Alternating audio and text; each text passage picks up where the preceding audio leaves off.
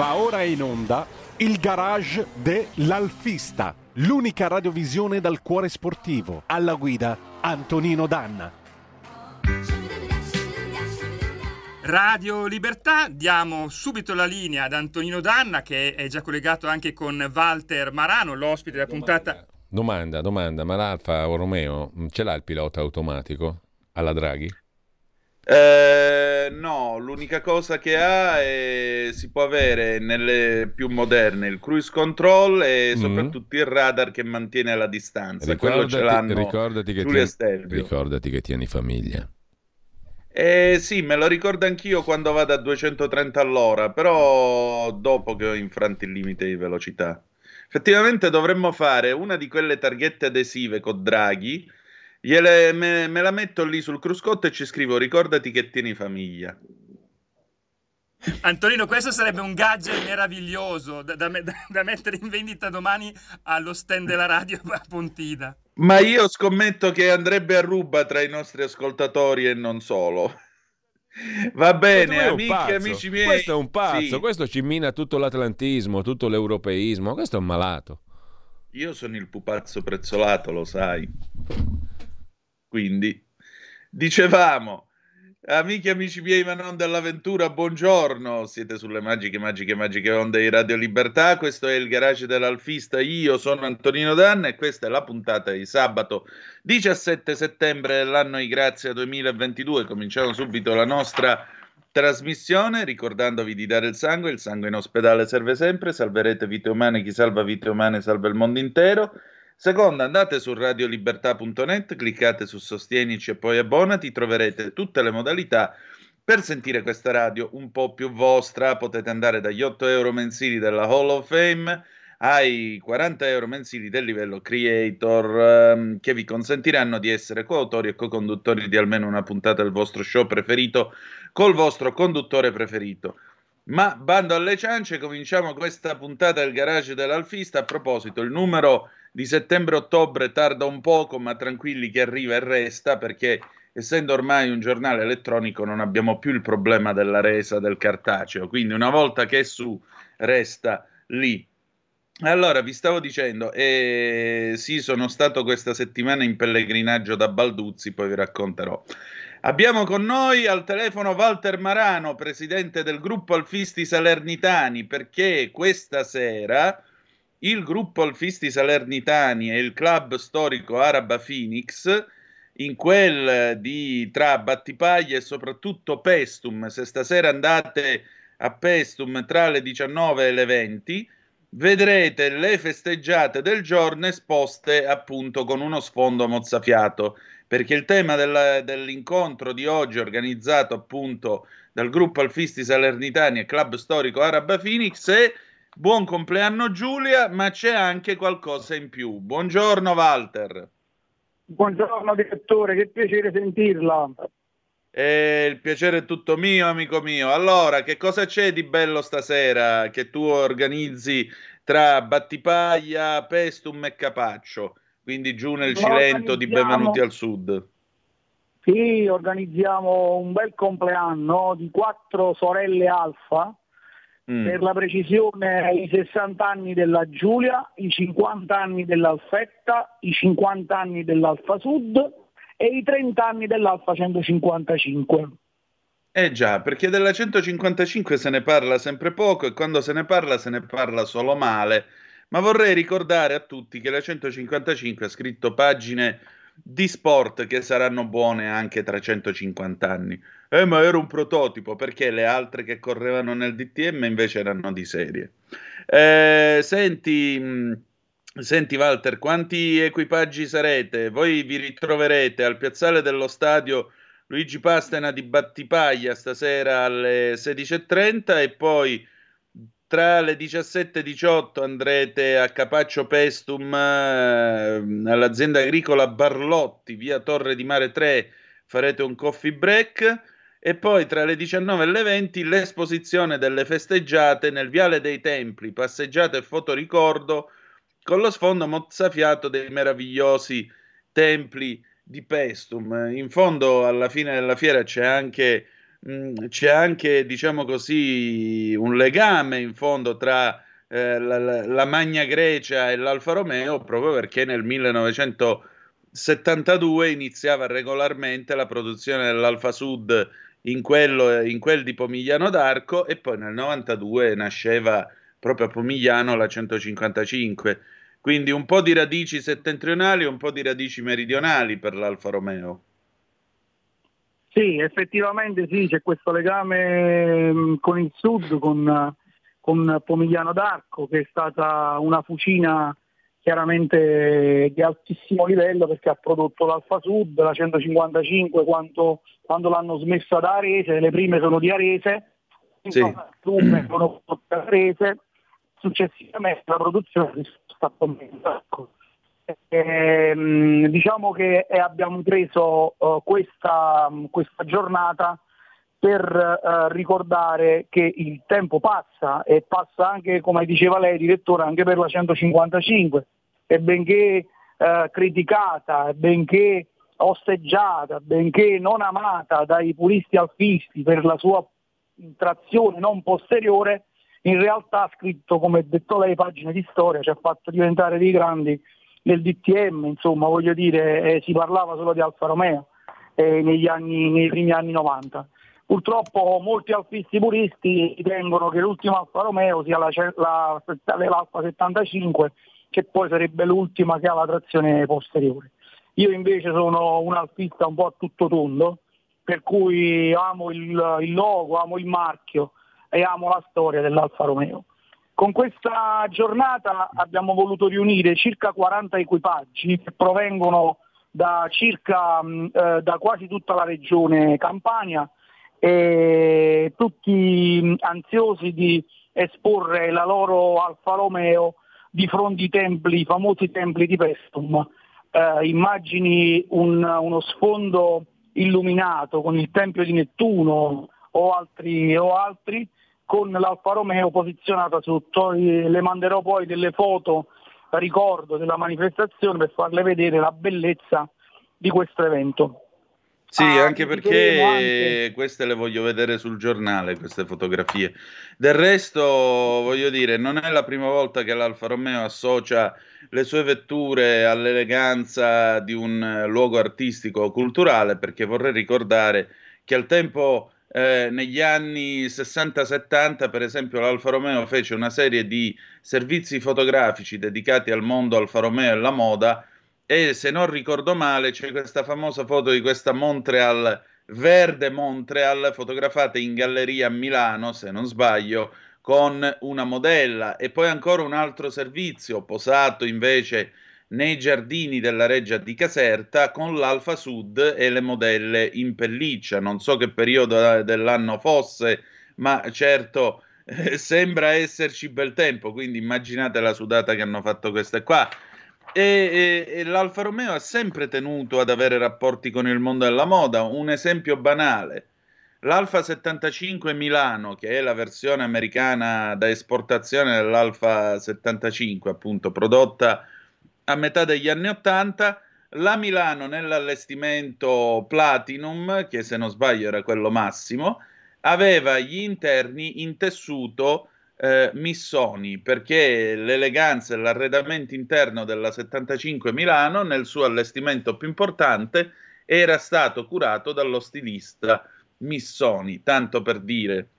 Era un'epoca in cui... Sì eh, l'automobile non era soltanto un mezzo di trasporto, ma appunto serviva a reclamizzare e a propagandare, perché no, ogni giorno, ogni giro di ruota, la moda italiana, lo stile italiano, il lifestyle italiano. Quindi queste Alfa Romeo non sono soltanto vetture, ma anche ambasciatrici della bellezza italiana nel mondo, la grande bellezza. Aggiungerei tra le radici...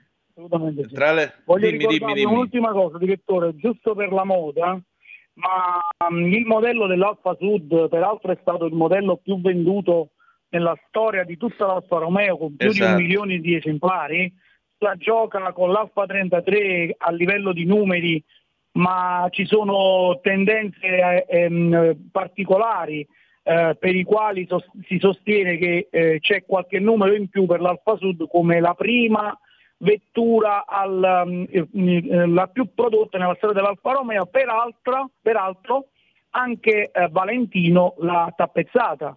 Dunque certo. stiamo parlando anche di un, di, di, della, dell'Alfa Sud, la famosa Alfa Sud Valentino. Certamente, nel 1980 Valentino Garavani da Voghera, nascendo la terza serie dell'Alfa Sud, eh, decise di vestirla. E quindi nacque questa Alfa Sud che in teoria era pensata per le donne, per il mercato femminile, poi in realtà l'hanno, l'hanno comprata, non è stata molto capita in Italia, all'estero andò meglio, aveva questi cerchi dorati, soprattutto gli interni con la tappezzeria del suo strepitoso rosso valentino ed era bicolore perché aveva il tetto scuro, se non ricordo male dovrebbe essere una gradazione di nero e invece il corpo vettura, il resto del corpo vettura era bordeaux mi pare, metallizzato, non vorrei sbagliarmi. Sì. Comunque no, bordeaux. No, no, giusto, giusto, giustissimo. Tu ce l'hai l'Alfa Sud Valentino? Nel club qualcuno purtroppo, ce l'ha? Purtroppo no, io ne ho, ne ho diverse Alfa Sud, anche una sprint sì. prima serie, una, una sprint veloce o ne ho al- alcuni altri esemplari, ma la, Val- la Valentino mi manca. Eh, a dire la verità gli esemplari sono molto pochi in giro in Italia, dunque sì. è anche un po' difficile reperirla e trovarla. Chi la tiene ovviamente non la vende perché sa di avere un pezzo importante, un pezzo che sicuramente nel prossimo futuro avrà una, una collocazione in alto per quanto riguarda la valutazione di questa macchina. E beh, quella non è una macchina che si guida, si indossa, se l'ha fatta Valentino. Eh, sì. È il recupero della grande tradizione di una volta, di quando le automobili avevano le, co- gli, le, cosiddette carrozzerie c'erano in Italia, che erano gli atelier, la sartoria dell'automobile. Oggi ne sono rimaste molto poche, la Zagato per esempio. Però questo concetto di automobile su misura quasi, insomma, nel 1980 nonostante la produzione ovviamente di massa, perché l'Alfa Sud era un'auto eh, pensata appunto per essere popolare, e Valentino venne chiamato a realizzare questa serie molto particolare. Tra l'altro non vorrei sbagliarmi, ma per l'Italia c'era solo 1.300, perché all'estero era in vendita anche la 1.500, ma non vorrei sbagliarmi su questo, su questo dato. Un'ultima cosa a proposito delle radici campane dell'Alfa Romeo, eh, Nicola Romeo da Sant'Antimo, provincia di Napoli, fu l'imprenditore che nel 1918 rilevò eh, la, la, lombarda fabbrica di automobili che stava fallendo e divenne l'Alfa Romeo ed è stato lui a gestirla fino al 1933 quando poi è subentrata la gestione dell'IRI per cercare di tirarla fuori dai problemi economici che aveva causato la crisi del 29. Detto questo, eh, quindi stasera più o meno quante vetture vi aspettate? Qual è la più anziana, qual è la più particolare? Allora, abbiamo 40 equipaggi, 40 equipaggi mm. che provengono dalla provincia di Salerno, Caserta, Avellino e qualcuno dalla provincia di Benevento.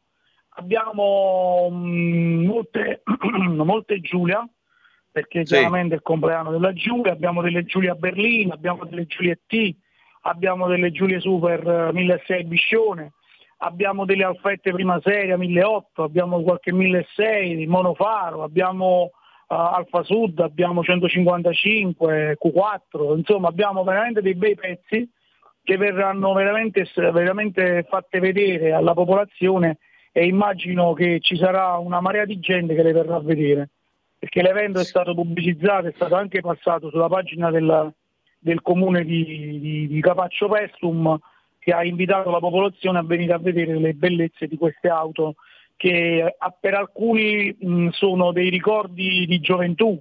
Questa l'aveva mio padre, questa l'ha guidata mio zio, qua ci sono salito quando ero piccolo, questa l'ho rubata a papà, insomma tutti questi, queste, questi ricordi di gioventù che tutti noi abbiamo avuto, insomma, no? Chi è che non è salito nella macchina dello zio? Chi è che non ha provato Come a mettere no? la prima e a sbattere vicino al muro la macchina dello zio.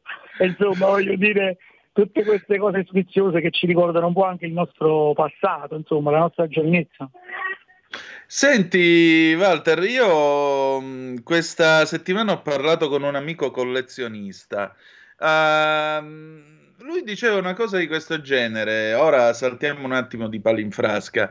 Eh, lui diceva una cosa di questo genere, il mercato si è fermato, cioè ha raggiunto delle cifre assurde, ha avuto un'esplosione nel costo e nella valutazione delle vetture, però non compra più nessuno, quindi paradossalmente per adesso il mercato è fermo. Secondo te vedremo quotazioni in discesa nei prossimi mesi, anche per la paura della fine della benzina nel 2035, tutte queste fesserie di transizione ecologica? Allora, purtroppo la, i media hanno remato contro quello che è il collezionismo, soprattutto per i motori diciamo tradizionali. E nella subcultura del, dell'italiano medio e, e, e, sarà un problema tenerle e gestirle queste auto in un prossimo futuro perché la, con la paura di non avere più la benzina per poterle fare camminare. Diciamo che questa paura ha un po' invaso eh, la, la, diciamo, la cultura media del collezionista e questo purtroppo la verità ha fatto un po' rallentare quelle che sono le, le, le vendite, le, il giro importante che si era creato eh, intorno al marchio Alfa Romeo, che nel giro di pochi anni era schizzato su del 20, 30, 40% al rialzo di tutti i modelli, anche quelli un po' più eh, diciamo di fascia bassa.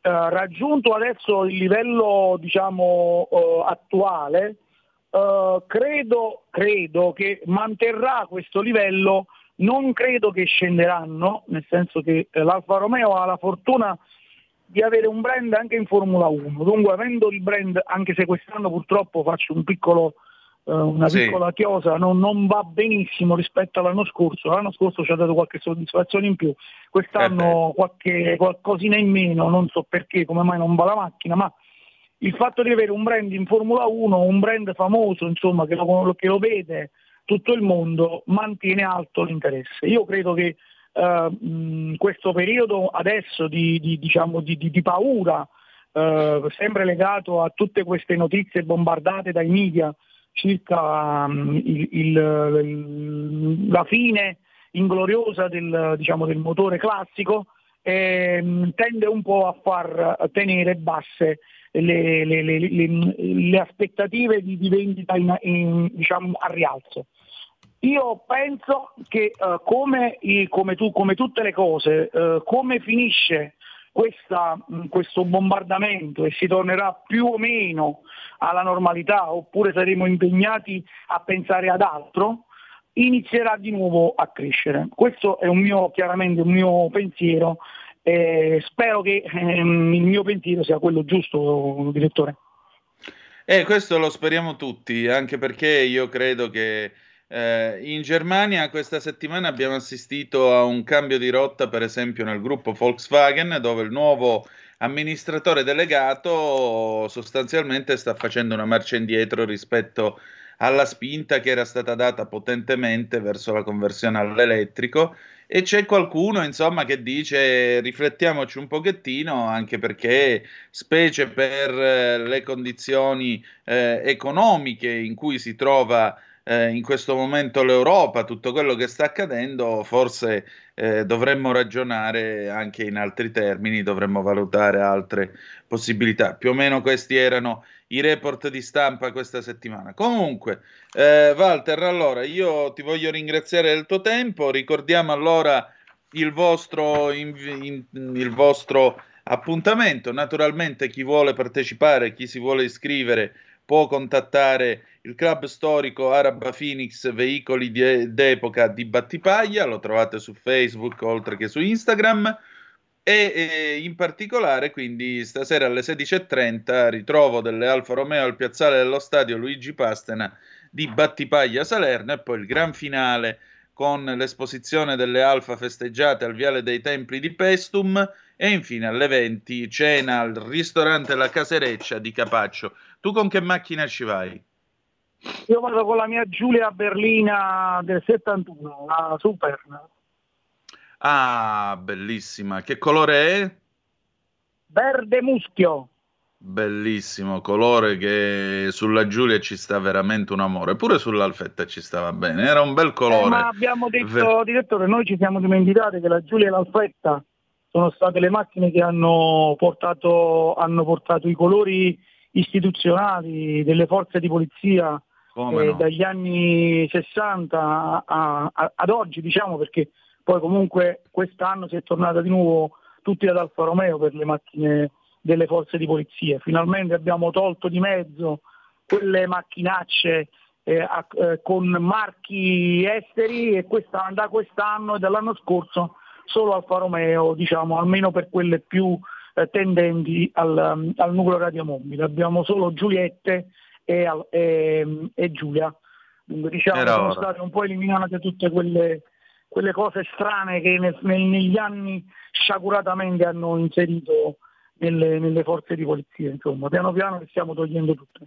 Sì, appunto, e che spesso non hanno dato buona prova di loro stesse. Comunque, eh, Walter, allora, grazie, buon proseguimento, insomma, buona manifestazione, poi mandami le fotografie, ok? Grazie direttore, è stato un piacere e un onore partecipare alle sue, alle sue no, iniziative. Il piacere, il piacere è sempre presto, mio, qualcosa, che facciamo qualcosa qua.